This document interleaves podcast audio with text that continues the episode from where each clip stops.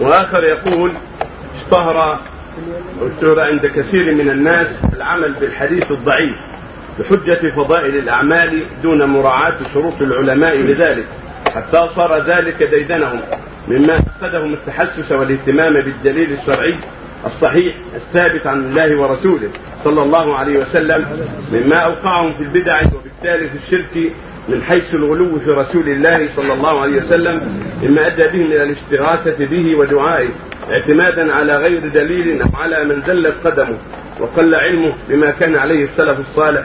نرجو من سماحتكم التوجيه وجزاكم الله خيرا. الاحاديث الضعيفه لا يعتمد عليها في إثبات شيء من الشرع.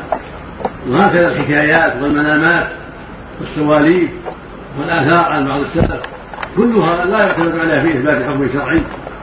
إنما الأحكام تثبت في الآيات القرآنية أو في الأحاديث الثابتة عن رسول الله عليه الصلاة والسلام أو بما يأتي عن الخلفاء الراشدين أما الأحاديث الضعيفة لا. لا يثبت فيها حكم لا واجب ولا سنة ولا تحريم ولا كراهة وانما يثبت هذا في الأحاديث. لكن ذكر العلماء أن الأحاديث الضعيفة تذكر في باب الترغيب في الأشياء المعروفة من الدين لا في الأشياء المحدثة.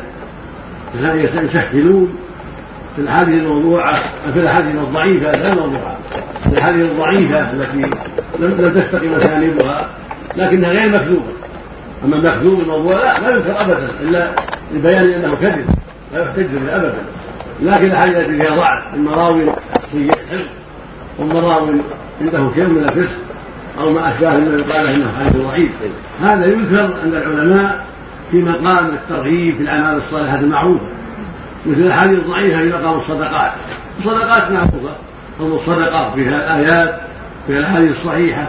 فاذا جاء بعض الأحاديث الضعيفة في فضل الصدقات ذكروه أو في أو في فضل الصلاة والتنفل أو في فضل التسبيح والتهليل والأذكار. كلها أمور معلومة.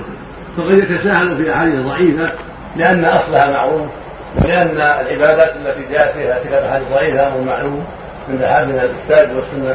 هذا وجه. أما الضعيف يثبت السنة عبادة جديدة لا. ضعيف الاحاديث ضعيفه ما يثبت بها عبادة ولا تحريم ولا مكروه ولا واجب. فالذين يثبتون بها عبادات جديدة خالطون.